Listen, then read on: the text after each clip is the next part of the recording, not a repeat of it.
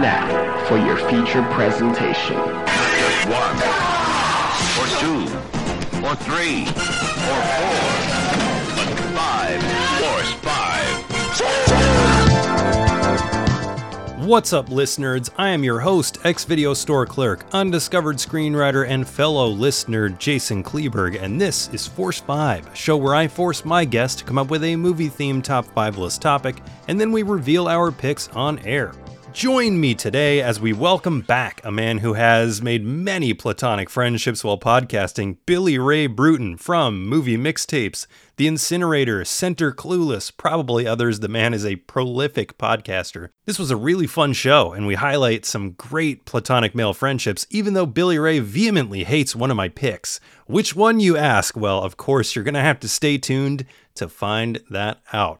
Before we get to Billy Ray, on the last show I had Duane Swierczynski on, the author, my favorite author, to talk top five films with two characters' names as the title. And while we didn't have a huge response for the things that we missed, we did have a few, and the internet was quick to tell us. Not in the top five. Did they get it right? Excuse my language. Okay. Hell no. I can't believe. Who, who made that list? Who made that? That's blasphemous. Don't look at me. That's blasphemous.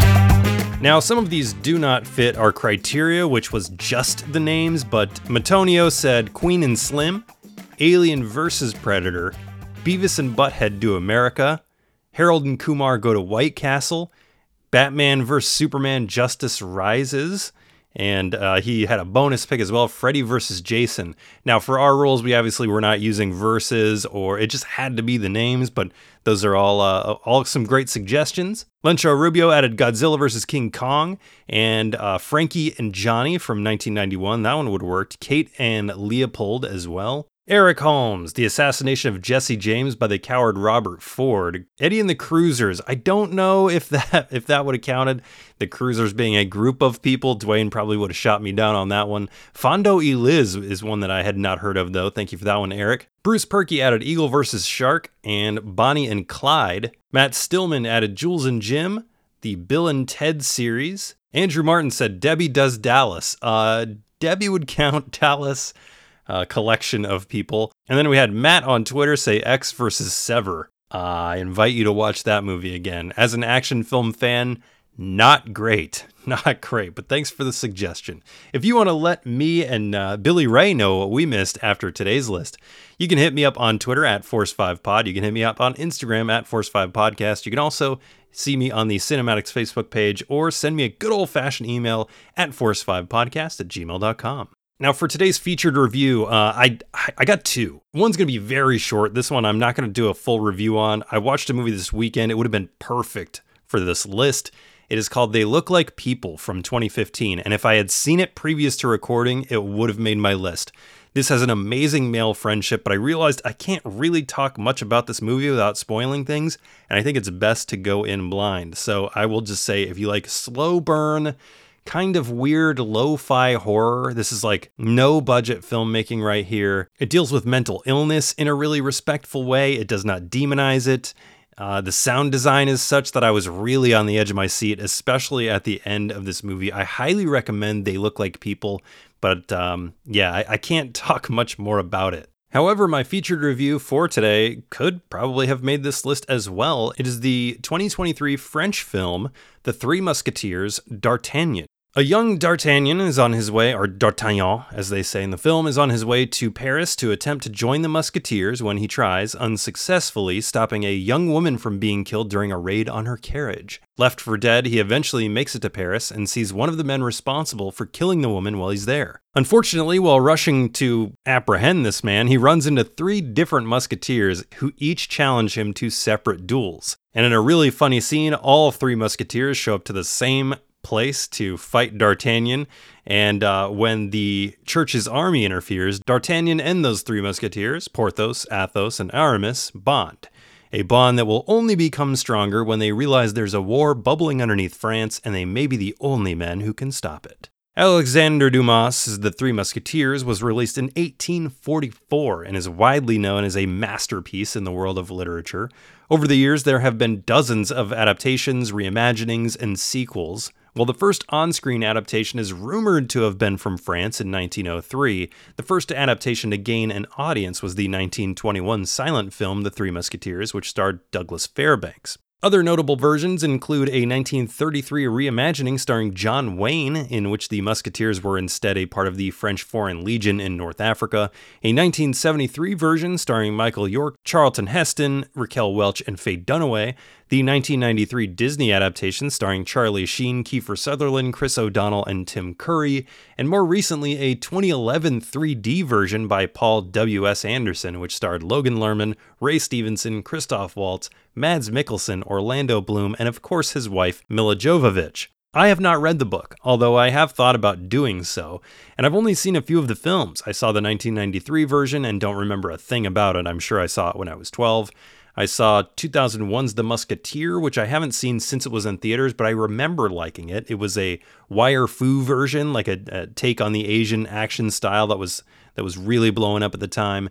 And I've seen the animated Disney version starring Mickey, Donald, and Goofy because my kid put it on once.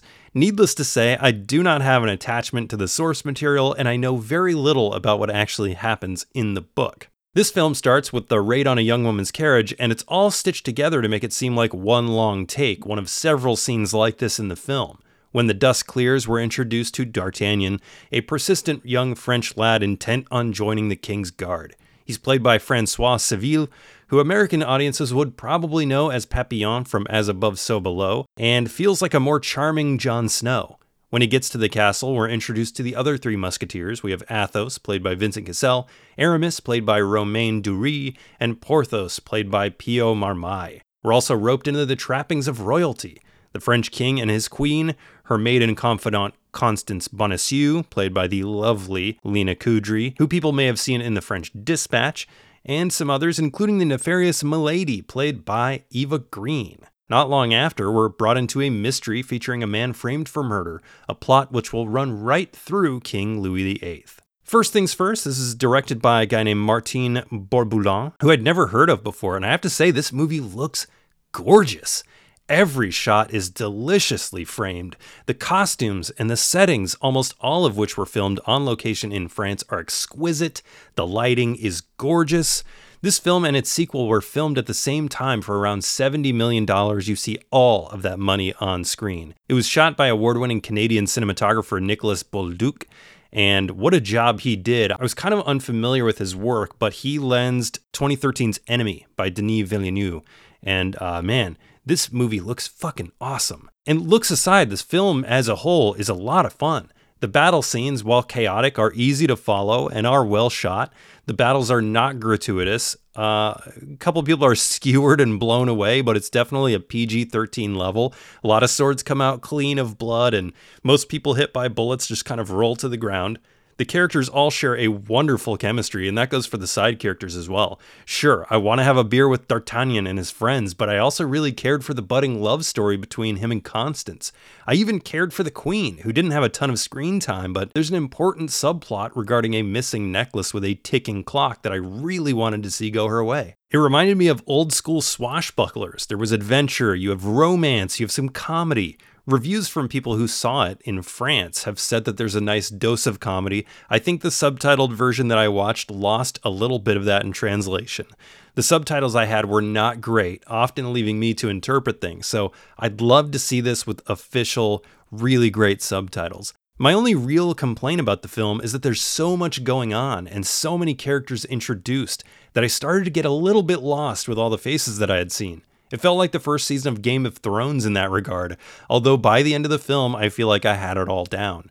The film is trying to cover so much ground that this could have easily been a miniseries. For example, there's a small moment in time where three of the Musketeers split up to try and identify three separate rings in order to get a lead on the murder plot. We, of course, stick with D'Artagnan, his name is in the title after all, yet I'd have loved to see what adventures the other two got into that day. We spend around five minutes at this masquerade ball in the English Duke of Buckingham's castle, and it was so amazing. I just wanted to spend more time there. It was a really intriguing place. They had all these amazing costumes, but you only see it for like a split second and then it's gone. I had a blast with the Three Musketeers and D'Artagnan, and I cannot wait to see how everything wraps up. The film ends with a cliffhanger. The second part, titled The Three Musketeers Milady, will hit around Christmas in France, and I'm hoping that it gets some kind of theatrical release here in the Bay Area because I'd love to see the second part on a proper screen.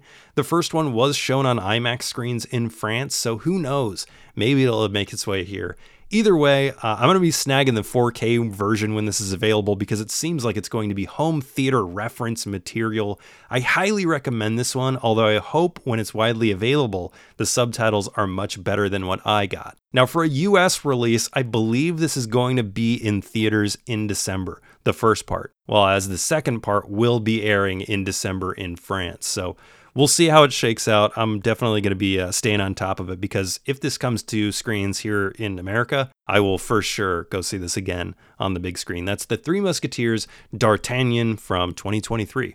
D'Artagnan, however you want to say it. You get it. All right, speaking of getting it, there are a ton of social media services out there, and it's especially important now that Elon Musk has been doing his best to kill what used to be a great service called Twitter. People are now on Mastodon, Blue Sky, the service formerly known as Twitter that everyone will continue to call Twitter no matter what the app icon says, Facebook, Instagram, Threads, Clubhouse, MySpace, AOL Instant Messenger, probably still, and more. With all of these services, it's tough to keep track of where your friends are trying to reach you. Luckily, today's sponsor, Woof, changes all of that. Hey, I'm Woof. I'm Facebook. What's up, Facebook? I sent you a Facebook message yesterday. Still haven't heard anything back. You should have sent me a woof. A what? When you send a woof, it goes to your home phone, cell phone, email, Facebook, Twitter, and home screen, all at the same time. Woof.com. When you woof, it sends a message blast to every social media service you have text, email, WhatsApp, your home phone, your home screen, and even your printer all at the same time. You'll never miss a message again. Don't forget to customize your woof with three different options to suit any personality Pitbull, Terrier, or Golden Retriever. And your avatar. You can customize down to your tail length. Do you woof? Now it's time for Billy Ray Brewton and platonic male friendships.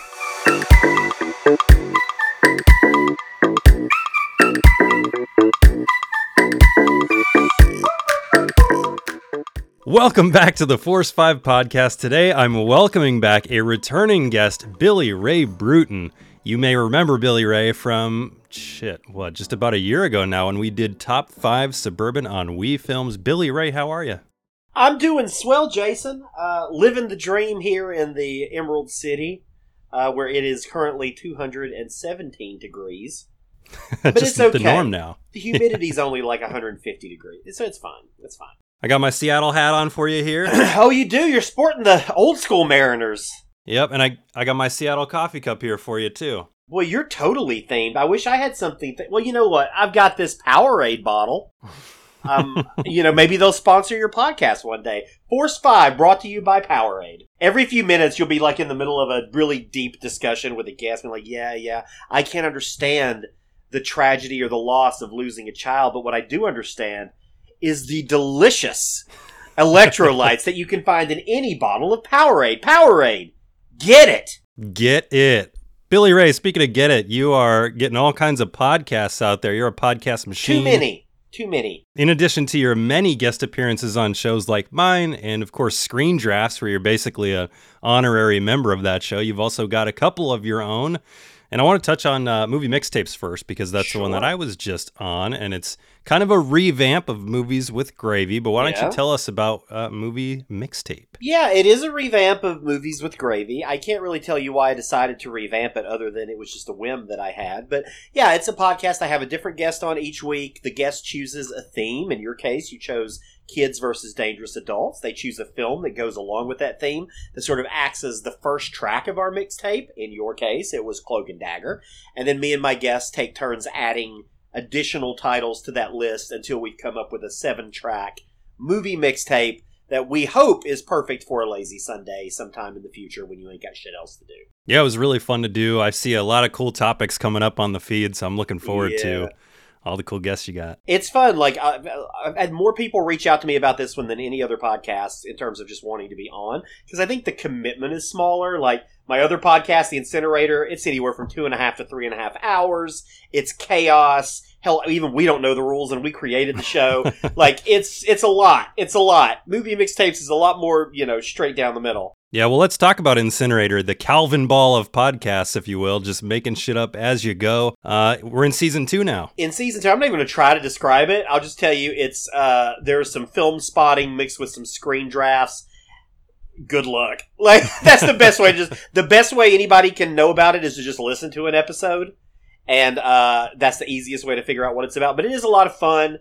Me and Ryan Verrill, my co-host, we have a lot of fun doing it and uh, it's just fun to bring on a lot of like amazingly knowledgeable movie people and just watch them slowly deflate and become infuriated over a game that was designed to do just that. Yeah, I'll never hear the end of getting rid of Pulp Fiction so early Oh, on mine. And I and I also host a political podcast now, also called Center Clueless, which is uh, me and my buddy Eric Searle. Uh, we just kind of take a day by day approach to politics. We both consider ourselves left leaning centrists, and that's what that podcast is all about. So you can check that out too. Like I said, too many podcasts, but I'm having fun. They haven't crippled me yet, so I don't know how you find the time for all of them. And again, I say it every time we talk. I do not envy your editor. Well, that's Ryan Verrill, the aforementioned, who uh, produces and edits all of my podcasts, in addition to having his own very productive podcast and two children. Don't know how. so, yeah, I don't know how he does it. He constantly amazes me at what he's able to take on and do it with, like, always in a good mood, always happy to be there. Like, can't say enough good, great things about Ryan. Super excited to have him uh, in my universe now. Yeah, he's great. And he's been on this show too. His podcast is Disconnected. So That's make right. sure to go check out Disconnected. Yeah, especially if you're a physical media fan, you're going to dig it. You know, you've made a lot of friendships in podcast land. We're talking about top five platonic male friendships today. We sure are. Big topic. Tons of honorable mentions on on my list. Like just so many good ones. Oh, really? What uh what sparked your interest in the topic? Because originally we had talked about a different topic and then you yeah. came I- up with this one. Well, I think I have always, and when I say always, I, ever since I was a kid, I have been fascinated with platonic male friendships. So I grew up, I grew up a gay kid in the deep south, a very uh, rural, uh, conservative part of Alabama. You don't say. Exactly. Now, I didn't. I was fortunate. I didn't, you know, receive the kind of discrimination that a lot of people did. I didn't experience that. Um, but I was a gay kid. I knew I was different. I knew that at least at the time, I didn't think there were any other gay or queer people in my sphere, and so I naturally became friends with all the straight guys. I mean, that was just it. That was those were my options at that point. And and I've even to this day I've always said I am more comfortable around straight guys than I am gay guys, and that's the truth. I, I just I grew up around them. I know how to talk to them. I, I can relate to them in ways, and I feel like anytime I'm relating with a gay person, I have to speak up to all of these like shared grievances that I generally just don't am not on the same you know in, in the same realm with. And so, you know, all of my be- all of my friends, all of my best friends have been guys. They've typically been straight guys even to this day. And I deal with a lot of if I'm friends with a straight guy, let alone a straight guy who is, you know, by someone's definition attractive or hot, the natural assumption is, oh, well, there must be something going on there. Yeah. Or he's only friends with him because he wants to get in his pants. And it's like, hey, that's so reductive and so offensive. And like, no, no, no, no, no, no, no. But um, I, I think all of that together is just kind of, I'm really into those films because I also don't think many films do a good job of capturing those relationships. Because, like, I've had really close, platonic, intimate relationships with guys that have been totally non sexual entirely. Like, my, my best friend now is a straight guy, lovely girlfriend. Um, you know, we've been as close and as intimate as guys can be. Never once been sexualized. Never once been anything romantic about that. It's just, you know, the, the how I choose to relate to my friends. And so that's been a long answer to a very simple question. But to, to answer your question, I've been building to this episode all of my life. I was wondering, yeah, when when you brought this up, I wondered if there was maybe a specific movie that you saw. There that- is. Yeah, and I'm sure that will probably be on your list. Yeah, yeah, you're right. There, it, it, there was. I mean, I've always been fascinated by this, but like I want to say, I didn't have an easy time finding films because I think maybe my criteria is is very specific because like my my my specificity is like I didn't want to choose anything that had any hint of a romance at all. Sure. Like, cannot have any hint of a romance. And I'll talk about a couple titles that straddle the line that I chose not to include, but there can't be that, and it has to be what I consider to be an intimate relationship, a platonic relationship. It can't be just a couple of buddies who like get along and hang out on weekends. Like that, it has to be a close, intimate relationship, and it does not segue into romance at all. Yeah, I had I had to narrow this down too. So I used a couple of pieces of criteria for mine. Number one, they had to be actual real life human beings. And I know that sounds weird, but there are a lot of a lot of really great platonic friendships for uh, like Pixar movies. ton of them in there that I did not include on my list. And then the other thing that I made sure to do on mine was these characters needed to be friends before the first time we saw them on screen. That was one of my requirements for my list, just to narrow things down. That's a good. That's a good. That's actually a really good requirement. Um, I, my, I, I, am not quite that. That isn't a requirement that I went for, but I actually appreciate Sure. that requirement. Yeah, that's just one thing that I use to to get the list down because there's just so many of so many really great ones. See, I still, I, I wasn't able. I, I had to dig. Oh, really? There are not a lot that I consider good. As, well, they're good movies, but they don't necessarily handle platonic male friendships in a way that I think is accurate.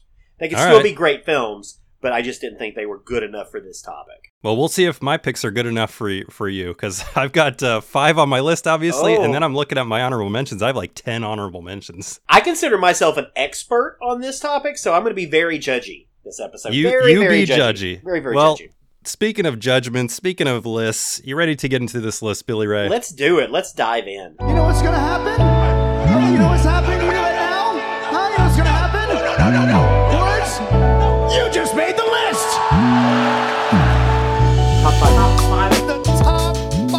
Let's get platonic top five platonic male friendships. You want to go first, or you want me to go first? Oh goodness. Um, you know, I think I'm gonna let you set the stage and, and get the vibe going. So I'm gonna let you go first. So most of my picks, the friendships are really front and center.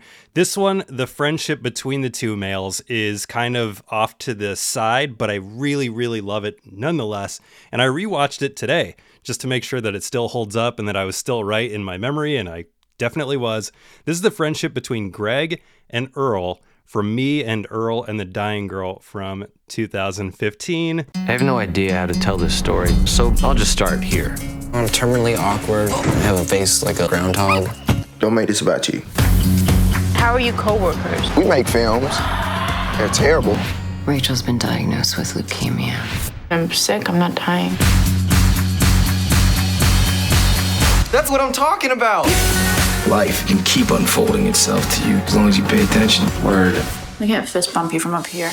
Rated PG 13. If you've not seen this film, it's a story of this kid Greg in his senior year, and as he says in the very first line of the movie, and how he made a film so bad it literally killed somebody. So, Greg and Earl have been friends since kindergarten. A lot of us have those relationships where we still are best friends with people that we met in school. These guys were best friends from kindergarten all the way up until the point in this film, which is their senior year. Uh, but according to Greg, they're coworkers. And this is uh, a funny piece of the film where he calls Greg his coworker, or he calls uh, Earl his coworker, and the the dying girl in this in the film, she asks at one point, "Why does he call you his coworker?" And he says, "Nah, "We're friends. He's just terrified to call somebody his friend. Dude's got issues."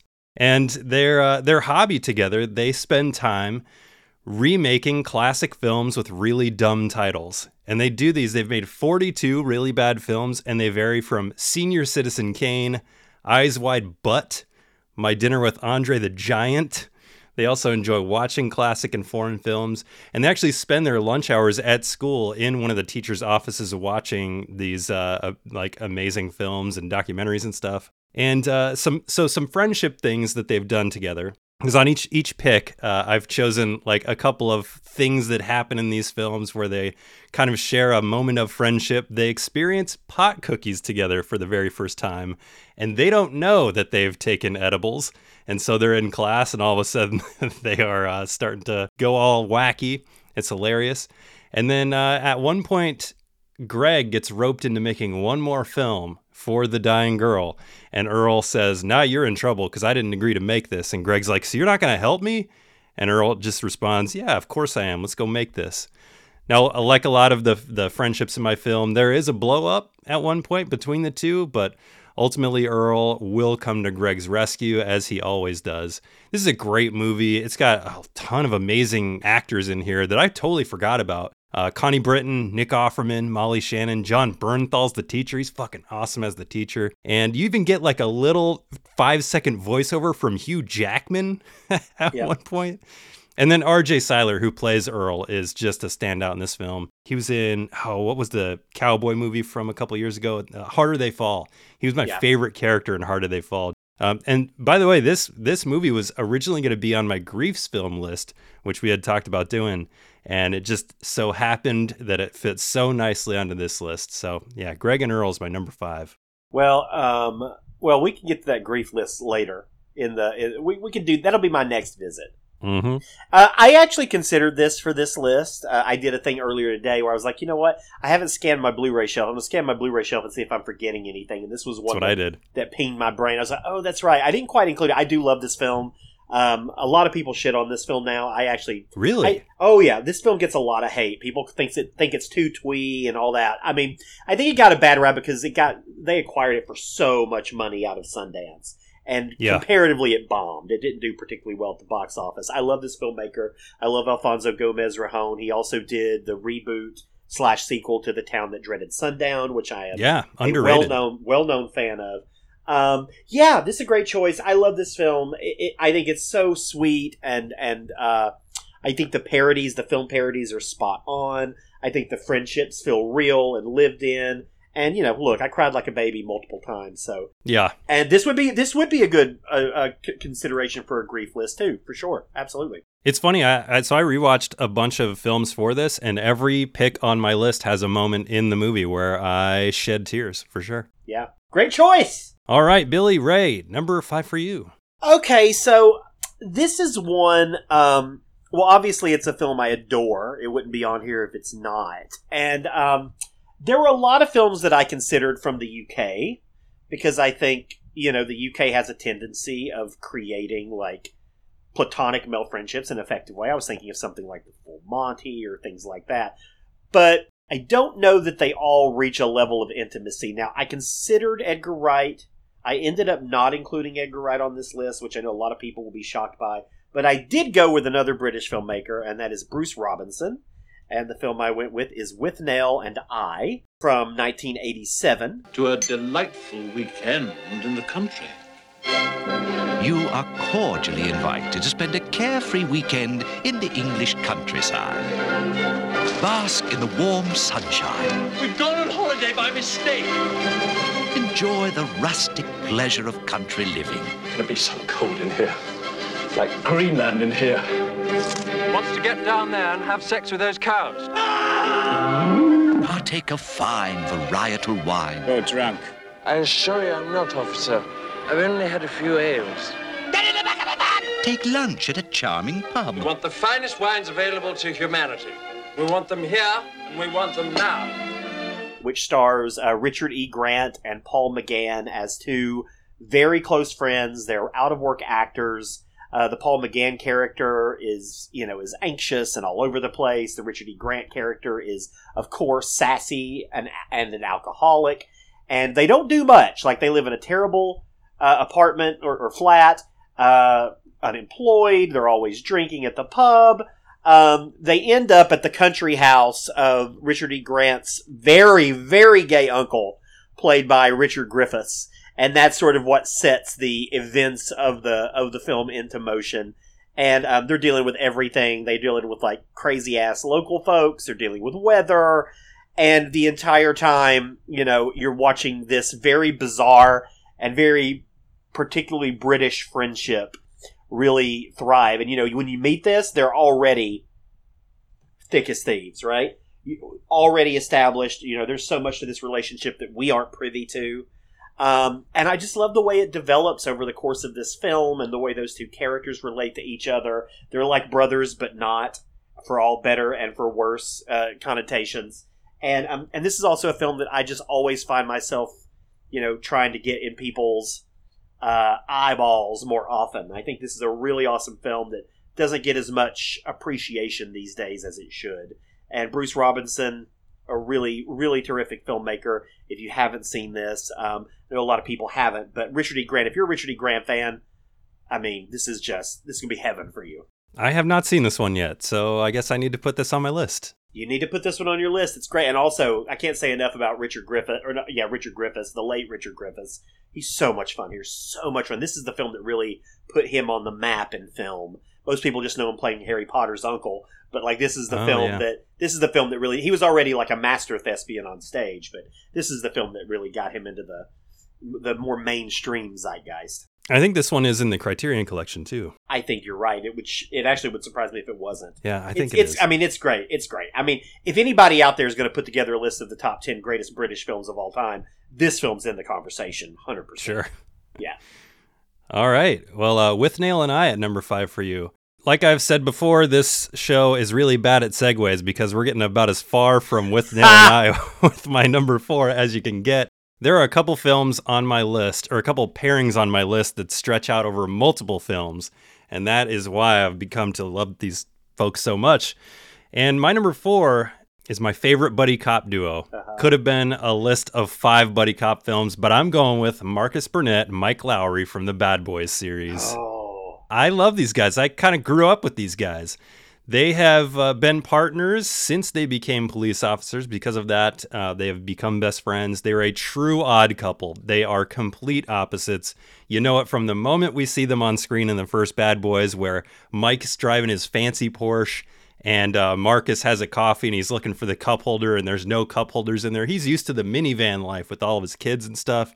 They're just complete opposites bickering, going back and forth like friends do, but we do see how close they are right away. We see Marcus and, and Mike how how he um how he integrated into their family. Like Uncle Mike is here is is how they introduce him. And like I said, they're like four or five years into their friendship at this point because the first one came out in 95, but they are family already. And we see them go on, uh, of course, a couple of adventures. They break up a heroin ring in the first one. They go up against the KKK and some Haitians in the second one. And then the third one, which was way more emotional than I thought it was going to be, uh, Marcus is about to retire and, and settle in to be a grandpa, and then shit goes down with Mike. Some friendship things, uh, s- some like key moments in their relationship. First off, there's a hilarious moment in the first one where Marcus and Marcus needs to impersonate Mike. So he's doing his best impression of Mike. It's so funny. And at the same time, Mike is staying with Marcus's family and Marcus thinks that Mike's having a uh, an affair with his wife, which is really funny. Uh, in the second one, they get to interrogate Reggie, who's going to take out Marcus's daughter, and Mike poses as like this uncle who just got out of jail. Really funny scene. You got joints on you? You smoke that shit? No, sir. You trying to get my daughter high? You smoke that shit? Nigga, who that is, It's dog? Reggie. Who the fuck is Reggie? Came to take Megan out. What you want, nigga? I'm here to take his, his daughter out. What's your name? Reggie. Well, no, I heard a motherfucker say your name, Reggie. You want you taking Megan out? How old is you? 15. Shit, nigga, you at least 30. This is Can Mike. you fight? You can fight. Mm-hmm. Oh, you motherfucker, you can't fight. Look at Mike, you. Look. Mike. No, I want to know if the fight. nigga. I Mike, want come on. somebody gonna This take my niece dog. out. I want to know if the nigga can fight. Somebody Okay. might come say something. Hey. The nigga can't fight. She can't go. This Megan's godfather, okay? He just got out the joint. Why you putting all my They call business in the street? Why you They putting call all? him- I just got out of jail and I ain't going back. I ain't going back. And then in three, man, there's an emotional scene where in the very first scene of Bad Boys for Life, Mike gets gunned down and almost dies. And then, and Marcus is in a church. He's given a speech about how he just wants God to bring his best friend back and he's going to give up the violence. Bad Boys for Life, man. Bad Boys. Marcus Burnett and Mike Lowry at my number four. Wow. Um, I considered Lethal Weapon 2. Mm-hmm. That one I considered. I did never consider Bad Boys, but I gotta be honest, this franchise just never hit for me. Oh, no. Um, no, never hit for me. It was not a franchise that I particularly loved. Now, Lethal Weapon hit for me. Love I was Weapon. a big Lethal Weapon fan. I, I actually have fondness for the fourth one's hard to defend, but I have some fondness for it. Um, yeah, I love. I love. Yeah, I, I. It's been so long since I've even seen Bad Boys. Uh, it's hard to even. I've seen all of them. Actually, that's not true. I did not see Bad Boys for Life because I just wasn't particularly interested. But um, I I did see the the, the, the previous ones, and yeah, it just I, I understand why it's on here. I understand. Uh, if I I would have gone a different route though with the buddy cop, I would have gone a different route. But I get this one. There were a couple I considered. Lethal Weapon is on my honorable mentions. Considered that one. If I had not just played Freebie and the Bean, that would have been on as my as one of my buddy Sure. cop ones. Sure, sure. Since I had just played that for uh, movies with two characters' names that make up the title. Oh wow. You know, I don't know that you'd get a whole lot out of three if you didn't like one and two. Yeah, and, and, and it's not that I thought I thought they were bad. It was just like this just isn't hitting for me. Like it just isn't. I don't know whatever reason it just isn't working for me. Um, Yeah. And maybe one day I'll revisit the whole franchise and I'll have a complete new appreciation for it. It's entirely possible. Happens a lot. I really like the first one. The second one I'm not as hot on. The third one I like more than the second one, but the first one is, you know, it's Michael Bay excess. And if you're into that, you're it's it's going to hit for you. And if you're not Ain't nobody knows it. Ain't nobody do it better. Yeah. All right, number 4 for you. Well, you know, my next choice is a decent segue. It is about um, two buddies, very different circumstances. And I'm shocked to even say that this franchise has exceeded Bad Boys in terms of installments. And it is maybe, not even maybe, it's one of my favorite franchises of all time. I could pick any installment from this franchise, but I'm going to go with the third one, and I'm going to go with The Trip to Spain. Would you ever do Shakespeare? I would have liked to have played Hamlet. Come with me on a journey of life. Watch your head. We should enjoy this moment in our lives. We're at the sweet spot. I am in my prime. Victor makes the chorizo like his grandmother. If his grandmother tasted like this, I'd have a nibble. Goodbye, Mr. Park. You should pay more attention to your chef. Oh, you do make me laugh. In select cities Friday. Oh, yeah. This is the third out of the four uh, films that combine the hysterical Steve Coogan and Rob Brydon, who play themselves. Uh, it is adapted from the uh, popular uh, BBC series. They basically take the series that airs over there and they condense it into a film. Michael Winterbottom does, the great Michael Winterbottom. All four of these films, I think, are five star films. I, I don't think any one is better than the other, which is shocking because they are all crazy similar. They are all the same thing. They are these two friends going on these road trips, trying all this amazing food at these amazing restaurants. There was the trip, the trip to Italy, then trip to Spain, and then the trip to Greece, which, from what I hear, is the final one, but you never know. Uh, I, I chose this one because I think, I think this is where you really start seeing the deepness of their friendship in a way that you don't in the previous two films because they're talking about things here that they haven't really touched on as deeply before, like fatherhood and uh, what the idea of legacy means. And and I found that really really interesting. And they have such an amazing back and forth.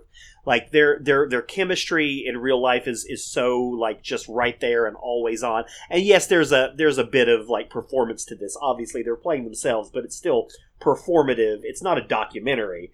And um and I don't know, I just you really feel the deepness of that friendship here and you feel like, you know, these two people are bonded for life. You know, they, they are, you know, they could go 5 years without seeing one another and then they would still be the closest friends on the planet. And I think that's that's part of to me what makes a really substantial friendship. And uh, and I just think they do a really good job of capturing that. And plus, they're just loads of fun. And um, and this to me is not the most fun of the franchise. I would say I would say Trip to Italy is probably the most fun, but this one to me is the most meaningful, especially for this list. So Wow, the tri- I I have seen the first The Trip, but I have not seen any of the sequels. they're all incredible. They're I, they could make one a year, and I'd be first in line to see each and every one of them. Well, I'm a big Steve Coogan fan, so at some point I got to catch up. Gosh, they're both just so good in here. It's just it's so so good. You know what I love about this show is that these lists are so varied Yep. because uh, I can almost guarantee that my number three is nowhere near your list, but uh, I guess Oh, we're gonna see. okay. I could have gone with a whole lot of characters from the View Askewniverse, Oh God. but I'm going with Dante and Randall from the Clerks series. Definitely not on mine. I figured as much. Dante and Randall, these dudes, uh, not only have they been best friends for their whole lives, they have also worked at the same places their whole lives. First at the Quick Stop, and then in the second one, which I kind of disown, at a place called Movies, like a fast food place, and then finally for the third one, back to the Quick Stop, which they now own and have converted the video store next door into a dispensary. Randall's kind of the laid back one. He runs the video store in the first one, and he often closes the video store to walk next door and, and talk to his buddy about movies and comic books. It, it's just a really interesting relationship about these two guys who are essentially inseparable over the course of shit from 94 until 2022. Are you just not a fan of the Clerk series in general, or are you just uh, I'm not a fan of the Clerk it? series in general. Yeah. Not at all. No. See, I I kind of uh, I have a deeper connection to Clerks than a lot of people do, and it was Kevin Smith was kind of a he was kind of an inspiration to me when I started getting into filmmaking, and just his story was really cool to me. So I've always latched onto that first Clerks. I don't really love everything that he does. I really dislike Clerks 2. But for Clerks 3, it had a surprising amount of heart. There's a. So at, at the beginning of Clerks 3, have you seen Clerks 3? Uh, uh, uh, no, no, no. I No, had I probably no plans to. After after Clerks two, I had no desire to see Clerks three. Yeah, I went in uh, with no expectations, and it's kind of Kevin Smith's play on what happened to him. Like Randall starts the film with a massive heart attack at the beginning, and then fearing he's done nothing with his life, he gets his friends involved to make a movie about his life at the Quick Stop, which is essentially he's making Clerks 1 in Clerks 3. But there's a really fantastic moment at the end of Clerks 3 where he basically says, you know, Dante, you've always been the main character in my life, in my movie. And, and his reply is, he's not my favorite director. He's also my best friend. I got way more emotional than I ever figured I would watching a Clerks film because, like you, I thought two was terrible. But the connections from one to three were enough to make me really latch onto something. And if, I'm going to move to Florida, I can only hope that my best friend would throw a donkey show for me. Um, yeah, boy. So I like Kevin Smith a lot. I, I typically don't like his films, which is my problem with him. I, there, there are exceptions. Like I think Dogma is great. I think uh, Jay and Silent Bob Strike Back is really fun. But like all of the early stuff just missed me entirely. Like I, I, I, I, and I don't mean this to anybody who loves this franchise. I know a lot of people do. I would quite literally rather watch paint dry than watch Clerks again. it was so boring to me, and so like these are I just these are not the kind of characters I root for. They are the kind that annoy me after like five seconds. And I remember seeing Clerks two and being like, I can't spend another fifteen minutes with these people. Like they're insufferable, and I can't do it. And like Jay and Silent Bob Strike Back, I like some of the things that it's doing. But yeah, boy, yeah, Kevin Smith just missed me with this one. He just missed me with all of these. So basically, this list is uh, Jason playing a lot of films that I hate. And you playing a lot of films I haven't seen. Exactly, exactly. uh, that's the way. That's the way it goes. Uh, but yeah, this is yeah, this is just not one that does it for me, and this is not one I have any inkling of revisiting. I just know this one is not for me. Yeah, I, I said this during my review of Clerks 3. I think the enjoyment you'll get out of that one is directly linked to, to how much you like the first one. Yeah, yeah. Um, wow. Uh, so I was gonna say I've got it. It's a hard one to follow up, but it's not because it's Clerks. um, boy, this is actually tough because I've actually started second guessing my choice Oh, okay. because I have two films that deal with similar subject matter.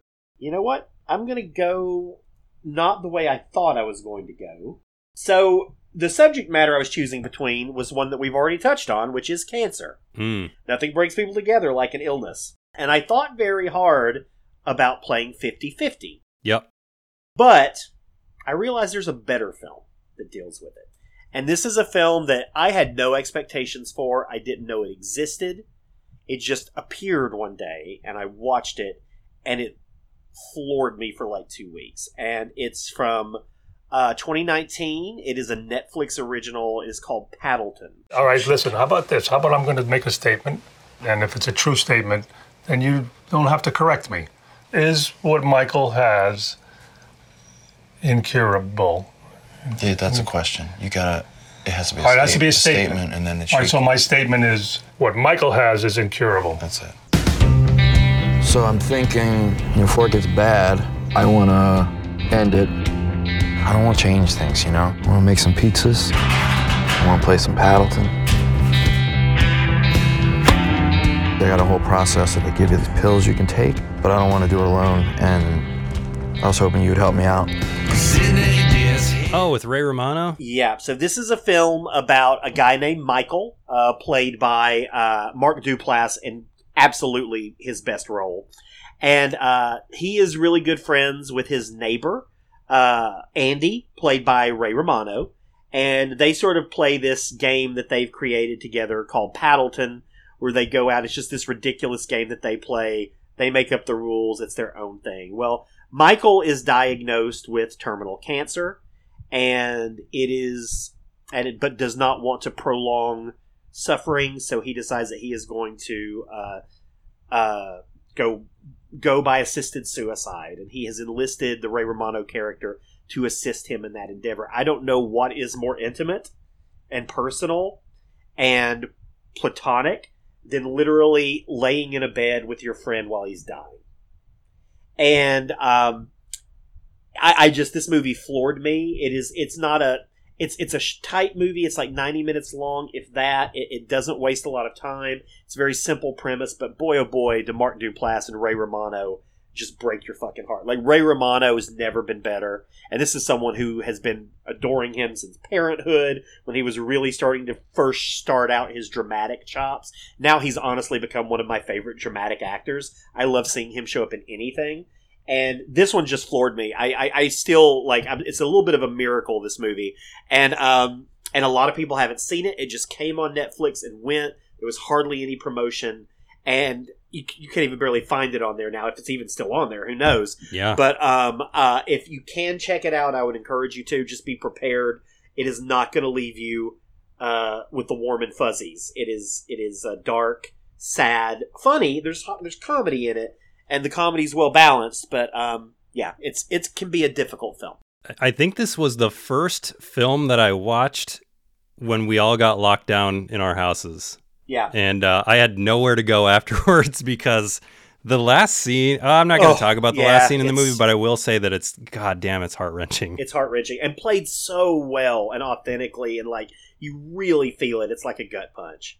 Yeah, I, this one didn't even cross my mind, and it should have. Mark Duplass, I, I really love him as an actor and as a as a writer and a director too. But uh, yeah, he's he's great in this. And Ray Romano, I'm I'm not normally a, a huge Ray Romano fan, but over the years, I'm getting to love him more and more, and it's because of roles like this. Yeah, absolutely. He's making really good choices in his post like sitcom TV era. Yeah. He's making really really good choices. Yep. All right, uh, number two for me. Well, Billy Ray, when you're really great friends with somebody, you stop being just friends and you become family. That's right. Oh God, no. That's right. Dom and Brian. Oh. Dom and Brian from the Fast series. Oh God, I love the Fast series. You don't love the Fast series? I do, but for a oh for platonic male friendships. Listen to my reasoning. No one is going to convince me that Dom doesn't want to get in Brian's pants. You're never he- going to convince me of that. Of course he does, but that would be Eskimo Brothers with his sister. Woo! All right, look.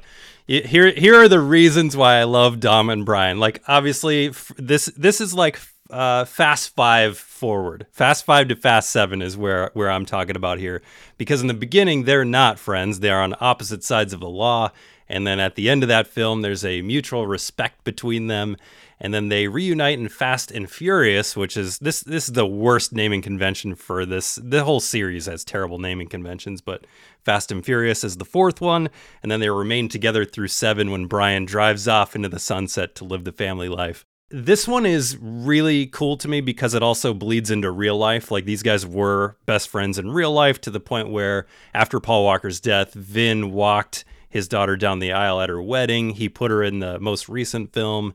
You can tell that they're friends off screen.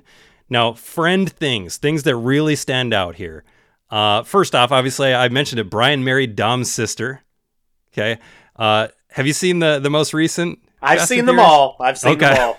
all right. So Dom names his kid after Brian, which is also uh, kind of it gets really odd in the context of the film world because he looks longingly at Brian's picture, in even though in the film world he's Well, alive. because they don't know how to handle that. They just straight up don't know how to handle Paul Walker not being there, and No. they haven't figured it out yet. They they have not. Uh, Brian lets Dom get away in the first one. You know, I owed you a 10 second car. The safe dragging in five, where Dom's ready to sacrifice himself for his best friend. This was always the plan. And uh, you know, most importantly, Dom does something that he would never do for anybody else. He lets Brian win a fucking race against him in a million dollar race in Fast Five because he knew Brian was going to be a father. None of the other guys knew that, but Dom knew that, and he lets Brian win the race. And uh, of course, like the driveway in number seven, where they go and split their their separate ways. How many people thought they were going to go into uh, Fast and Furious Seven and just cry like a baby on the way out? I mean, that's that's the great cap on that friendship. I don't. At some point, they got to bring Brian back somehow to to finish this thing out. Because like, with where the plot is now, how could you not figure out a way to bring him back? But you know, I don't think it's going to be the same. I love the I love the chemistry on screen between these guys. I look. I've I love this franchise. I love how stupid it is. That's why I love this franchise. I don't look at it for its like compelling relationships or it's like so. That's why I didn't even consider this. I will. I will. I will just say I am glad you get so much out of this franchise. I get no chemistry out of Paul Walker and Vin Diesel. Even Really? in the, no none. It feels like. But then again, like I don't think Vin Diesel and Paul, or Paul Walker, and this is not speaking of the dead. Chemistry with co-stars wasn't what they were known for. Like I don't think that's what they were known for as actors. Like they they brought up, you know, especially Vin Diesel. He brings a certain presence to a film. But look, I mean, it's certainly a friendship and a, a, a platonic friendship that has survived an entire franchise. I can't dispute that, regardless of who we see on screen, who we don't see on screen. Like the fact that they're still not only that they're friends, but that they're still fucking alive. Well, in the universe, yeah. um, is is is enough for me to say like I'm more comfortable with this than I am Bad Boys or Clerks. Hey, look, you, you get invited to a Dom barbecue for some Coronas. You're in. You Wait, remind me which in. installment did you go with? Uh, this is five through seven, really. So you're cheating. Things really start. We'll say five. We'll say five because that's where things really kick up a notch. That's where he, he lets Brian win the race. Yeah, okay. I, I can get it with Fast Five. That is my favorite of the franchise. So if you're going to choose one, that's that's the one to choose, I think. Indeed, indeed. And I can cheat. It's my own show. I'm allowed. You know what? That's fucking fair. That is totally Calvinball true. over here, too. I cheat on mine all the time. People don't even realize it because I don't realize I'm cheating until afterwards. Um, okay, so I'm going to follow that up with a film that, dare I say, is even more epic. Oh, And this is a film, anybody who has listened to me talk on screen drafts or has known me since I was a child knows that this genre, particularly this film in this genre, are maybe my favorite just in general. I grew up on westerns. I am obsessed with westerns. I've done an entire trilogy on westerns with screen drafts. And the only reason that this film wasn't included was because it was made for television. ooh. But that doesn't stop me because I think one of the greatest fil- one of the greatest films of all time, and with my money, the greatest western of all time, is Lonesome Dove. Beginning Tuesday night, TNT presents the greatest Western saga of them all Lonesome Dove. Now complete in two nights. The search for an old flame, a test of an iron will, a legacy passed down, a sordid past left behind, and a frontier tamed by painful justice. TNT's special two night presentation of Lonesome Dove begins Tuesday night, 8 Eastern. And this is from 1989. It is the epic, epic uh, western uh, written by, uh, based on the novel by Larry McMurtry, directed by Simon Wincer. It is four episodes in length, 384 minutes total. It's it's a it's a lot. It's a lot of a movie. It stars uh, our titular friends here. You got Robert Duvall who plays Captain Gus McCrae and Tommy Lee Jones who plays Captain Woodrow Call. They are both former Texas Rangers. Uh, they work on a, a they they kind of run a livery together, and then they decide that they are going to take these uh, these residents of this small town on this cattle drive to Montana, and they're gonna they're gonna find this new land, and that that group of people. I mean, it's just it's just a fucking, I mean, stat cast. I mean, uh, forget the fact that you've already got, uh, Ro- you know, Robert Duvall and Tommy Lee Jones, but you've got Danny Glover, Diane Lane, Robert Urich, Frederick Forrest, D.B. Sweeney, Ricky Schroeder, Anjelica Huston, Chris Cooper, Barry Corbin, Glenne Headly, like Steve Buscemi. Like it's just it's just incredible. And this friendship, you know, we we start this film out and Gus and Woodrow, they've been friends for decades. Like they've known each other since they were young men. So they already have such a a lived in back and forth with one another. And it's equal parts like love and admiration and respect, but also equal parts like pride and like this kind of masculinity that like cowboys, particularly back in that time period, have, which is such an inch. But you never once doubt for a second they would take a bullet for each other. They would put their life on the line in a heartbeat. They would do whatever they could to help the other person out. And that friendship, even when they get separated, as it carries over the course of this film, I think is really inspiring. And I, I think it, it shows you that, you know, friendships are ephemeral, right? Like they come and go. Like there are people that you sometimes think are going to be your best friends for the rest of your life. Two years later, you may hardly speak to them anymore. You just don't know. This film, I love it because it, it it's a testament to those friendships that do quite literally last forever. From the moment you meet somebody until the moment one of you like exits the planet.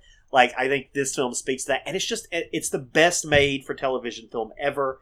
The production value is incredible. The performances are incredible. When I say it's the greatest western of all time, I mean theatrical television doesn't matter. I think it gets the scope and the grandeur of that Larry McMurtry novel, um, but also still gives you those really intimate character pieces. Like there's something, you know, Robert Urich uh, plays a character in this named Jake Spoon, who has a whole arc in this that is just heartbreaking.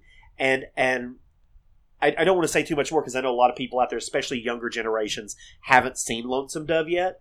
And um, and I would encourage anybody who hasn't to check it out. Yes, it's long. It's 384 minutes of your time. It's totally worth it.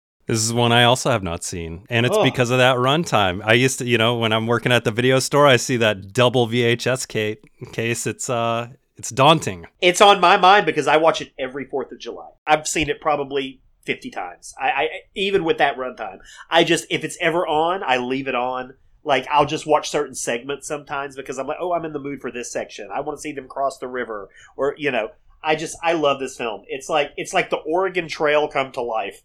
All right, that's a Lonesome Dove from '89, 384 minutes. Jesus, That's Christ. right. Carve out a day for that one. It is the Shoah of westerns. All right, uh, top five uh, made-for-TV movies might be something I got to tackle here at some Ooh, point too. yeah. Oh yeah. Okay, my grand finale here. Um, the other four on my list could have easily been exchanged, and you'd probably like a lot of them to be exchanged with things on my honorable mention list. But number one has always been number one since the moment you brought this topic up. I rewatched it again just today. I paused it right before the climax to come record with you, and I will continue watching it afterwards. It's one that I've probably seen six or seven times, and it never ceases to entertain me. And the reason it's so entertaining is because you spend almost the entire movie just with these guys, whether they're most of the time in a police car. This is from 2012, End of Watch. Oh. And the police officers, Brian Taylor and Mike Zavala, played by Jake Gyllenhaal and uh, uh, Michael Pena. So this is about these these two cops. They're partners. They're best friends. They get way over their heads and they get marked for death because they get too confident in their work and start digging into shit they shouldn't be, and they uh, get the eye of the cartel on them. But it's really not about the action in this, although there is some action and it is really well done. It's about these two guys and them just being on patrol or being at each other's wedding or being uh, in the in the hospital after one of their kids are born. You know, one of the quotes, "I love you, man. I I would lay down my life for you, dude." Something that you know gets tested in this movie a couple of times. Throughout the course of the film, we we see the integration of their lives. Like the first time we see them in the car, Mike is bugging uh, Brian about like you you got to hook up with one of my cousins. You got to marry one of my cousins uh, just because he, you know, he wants him to be a, a part of his his family officially. they're just inseparable. Mike, there, there's a moment in this movie where they earn a Medal of Valor together, where they show up to a house that's on fire, and a lady runs out. She's like, "My kids are upstairs. My kids are upstairs." And Brian's like, you know, he's kind of hesitant, but his his boy Mike Zavala just fucking charges into this house, and without missing a beat, Brian's in after him, and then they go back again because there's another daughter still in the house. And the first thing, as they're choking on uh, on the smoke as they come out. They're on their hands and knees. The the only thing he's saying, "Where's Z? Where's Z? Where's Z?" And they get together like multiple times. They're shot at. The first thing, "You good? You okay?" Like they're always checking on each other. They're enabling each other to do s- stuff that that is brazen. But you know what? I wouldn't want anybody else at my side. Uh, and you know, one of the quotes: "Be careful. You just tugged on the tail of a snake. It's going to turn around and bite you back." and that definitely happens in this film. But God, I I love this movie so much. I think it's pretty underrated. David Ayer's not one of my favorite filmmakers, but I think this is probably my favorite of his films. It's also got some great supporting people like David Harbour in a small role. Frank Grillo's in there as like a sergeant who's always giving him shit. I love this movie. Uh, always number one on my list. End of watch for Brian Taylor and Mike Zavala. Yeah, this is a great one. I, I weirdly I didn't think about this one, but it's perfect. I love this film too. I'm also not a David Ayer fan, but he he got it right here. He got it right. Yeah. Um, it's such a unique film too. There aren't any other films quite like it, and and, and I really Jake Gyllenhaal is great. Michael Pena is great. It makes me sad that Michael Pena just keeps doing these like ridiculous roles that like are not worthy of his talent because he can do anything. And um, but yeah, this is a violent film. It's a grisly film. Like it's not a happy film, but it is. Like it is fun, and there are fun moments in it. And there's great chemistry between those characters. And yeah, I mean, I think out of if I was going to include one like cop buddy cop movie on this list, this would be it. Yeah, this is the one I think best represents what we're going for here. Fuck Bad Boys. I, I considered a couple in that bad boys slot. We'll get to that here after your number one, though. What do you got at the top of yours? Grand finale time. Okay, well, this is the film that inspired me wanting to do this list. It has not only become my favorite film of 2023, I think after now having seen it three times, it's Ooh. one of my favorite films in general now. Um, it is not available for most folks. You're going to have to wait. It is still in theaters. It is not out yet. It is uh, Le Otto Montagne, uh, also known as The Eight Mountains. And this is a new film from the filmmaking team Felix van Groeningen, or excuse me, Felix van Groeningen and Charlotte Vandermeersch, who did Broken Circle Breakdown a few years ago, which is another film that I just absolutely adore. And I have been wondering and wondering, like, what are they going to do next? What are they going to do next? And I think they might have done something in the meantime that maybe I just missed. Am I right? Well, no, that's right. They did that terrible, beautiful boy movie with Steve Carell, Oh, uh, mhm. which I absolutely hated. But this one is an impressive return to form. So, The Eight Mountains, it starts out set in 1984. It's about this boy named Pietro who uh, is vacationing with his parents in this rental house in the Italian Alps. Um, and he meets this other uh, boy named Bruno, and it starts what will become a decades long friendship between the two. Um, they're they're best friends when they're little boys, but they get separated. One of them moves away, so they don't see each other for a number of years. Uh, by the time they see each other, they're both I, in their early twenties, and uh, the death of one of their fathers sort of brings them back together in a substantive way, and they start building this house, this cottage that the dad had always wanted to build for himself, but was not able to. So they embark on this journey to do it together, and it kind of it bonds them even more and they become even more like brothers. And then we really just follow them over the next decade two decades of their lives and, and where they go and you know their loves and their losses and their successes and their failures but they're always you know just when i like the closest of friends like this is the this is the most platonic male friendship i've ever seen on screen in that if if it were to tip over into a romantic place, you'd be like, ah, that makes all the sense in the world, but it never does, and it never thinks it never makes you think that it's going to.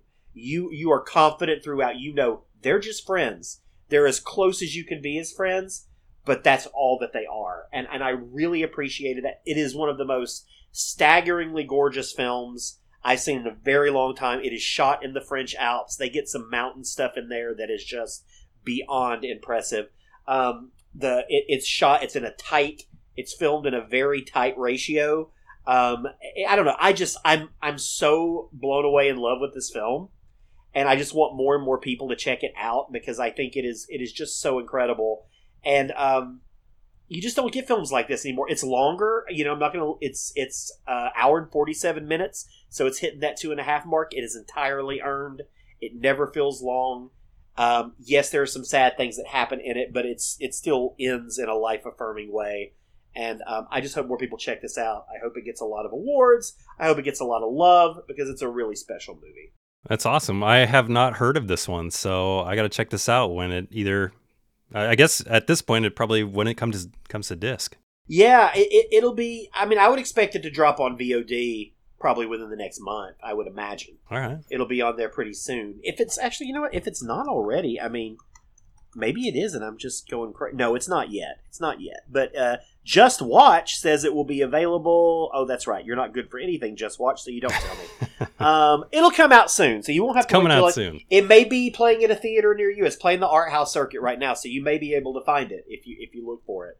I'm guessing that this will be on at least on VOD by the time this show comes out for sure. Possibly so, yeah. Very, very, very possible. But um, however you see it, I, I, would just encourage you to watch it. And if you haven't seen Broken Circle Breakdown from a few years ago, oh, just beautiful movie making there. Well, we had two incredibly varied lists here, all we kinds did. of stuff for people to dig into. Let's recap our lists real quick for the listeners. I will go first. At number five, I had Greg and Earl from me and Earl and the Dying Girl from 2015. At number four, I had Bad Boys, Marcus Burnett and Mike Lowrey. At number three, I had the guys from Clerks, Dante and Randall. At number two, I had Dom and Brian. And of course, at number one, End of Watch, Brian Taylor and Mike Zavala from the LAPD. Well, my number five was Richard E. Grant and Paul McGann in Withnail and I. Number four is Rob Brydon and Steve Coogan in The Trip to Spain. Number three is Mark Duplass and Ray Romano in Paddleton. Number two is Woodrow and Gus, Tommy Lee Jones and Robert Duvall in Larry McMurtry's Lonesome Dove. And then finally, it is Pietro and Bruno, uh, played by, and I'll tell you who they played by because they're incredible Luca Marinelli and Alessandro Borghi in the Eight Mountains. Got all kinds of stuff for people to watch, no matter what kind of mood they are in. All kinds of stuff. Uh, Yeah, all kinds of stuff is right. Like very varied. Um, it's definitely. Uh, I'm as someone who's always thinking mixtape. This is a really fucked up mixtape. yes, it is. Really fucked yes, up it mixtape. is. Now, I had a lot of honorable mentions. I know you said you had a couple. Which were some of those films that almost made it to your list? You mentioned 50 50. Sure, sure. 50-50 was one. You know, I think it handles its subject matter pretty well. I just thought that Paddleton was a little more impactful. Um, I considered uh, a film called Close, which was my favorite film of 2022. It's a French film about these two young boys who are as close as friends can be. Something very tragic happens. The only reason I didn't include it is because there is a case to be made that these boys would become romantically involved. It doesn't say that expressly. It's all me deriving that for myself. But that was enough for me to say, as incredible as this film is, I'm not going to include it on this list. I considered some of the biggies, right? I include I considered Butch Cassidy and the Sundance Kid. I considered Midnight Cowboy. I considered Jaws. It was hard for me not to put Jaws on this list. I got to tell you, it was really, really hard. Um, and then I a couple of really obscure. Well, The Cure I considered, which is a film from the '90s about a little boy who moves next door to a little boy with AIDS, and they become friends and go on this trip together. And then finally, the film that is uh, Matthias and Maxime, which is a Quebecois film from Xavier Dolan, which is a film I adore. It's about two platonic friends who share a kiss in front of a movie camera and start, and things change in their friendship. And it never goes out of its way to say anything specific, but it was one of those cases again where I was like, I could make the case too much that there could be romance there. Same with Close. so I didn't include those. But boy, oh boy, Close and Matthias and Maxime are just two of the best films of the last few years. So check those out. But those are really it. Like that's really all the honorable mentions I had. There wasn't much else I considered. Like I said, Edgar Wright. I, I decided I wasn't going to include him. Had I included him, I probably would have included The World's End. Oh, okay. Yeah, I was wondering uh, out of the Cornetto trilogy, which one it would be. Yeah, it'd be World's End. World's End's my favorite of those three, so that's where I would go. All right, I had a couple that I had to knock off the list because they had already been on lists and recent lists. So Cliff Booth and Rick Dalton from Once Upon a Time in Hollywood had to get that off there. Mikey and Nicky, I just had on a list, so I did not include that one. That's a real interesting one if you haven't seen that film from '76. Uh, and then I Love You Man. Most Apatow movies, I guess you could probably put in here, but uh, I Love You Man had just been on uh, on a list for me. Other ones I considered Unbearable Weight of Massive Talent has a really great friendship between Nicolas Cage and Pedro Pascal's character. Sure, sure. Um, I I almost put Harry and Lloyd from Dumb and Dumber on my list. I think that would have been fun to have on there. Uh, the Stand by Me kids were uh, I was considering I was considering Newman and and uh, Robert Redford from The Sting, and then I already mentioned Lethal Weapon. And then at first, before I went to having no animated ones in here, I was debating between either Mike and Sully or Buzz and Woody. I considered Buzz and Woody. I, I really did, and I, that was that was one that I thought about a lot. And it was like, I and I can't tell you why because I'll be honest. Like, I, Toy Story three is probably top ten movies of all time for me.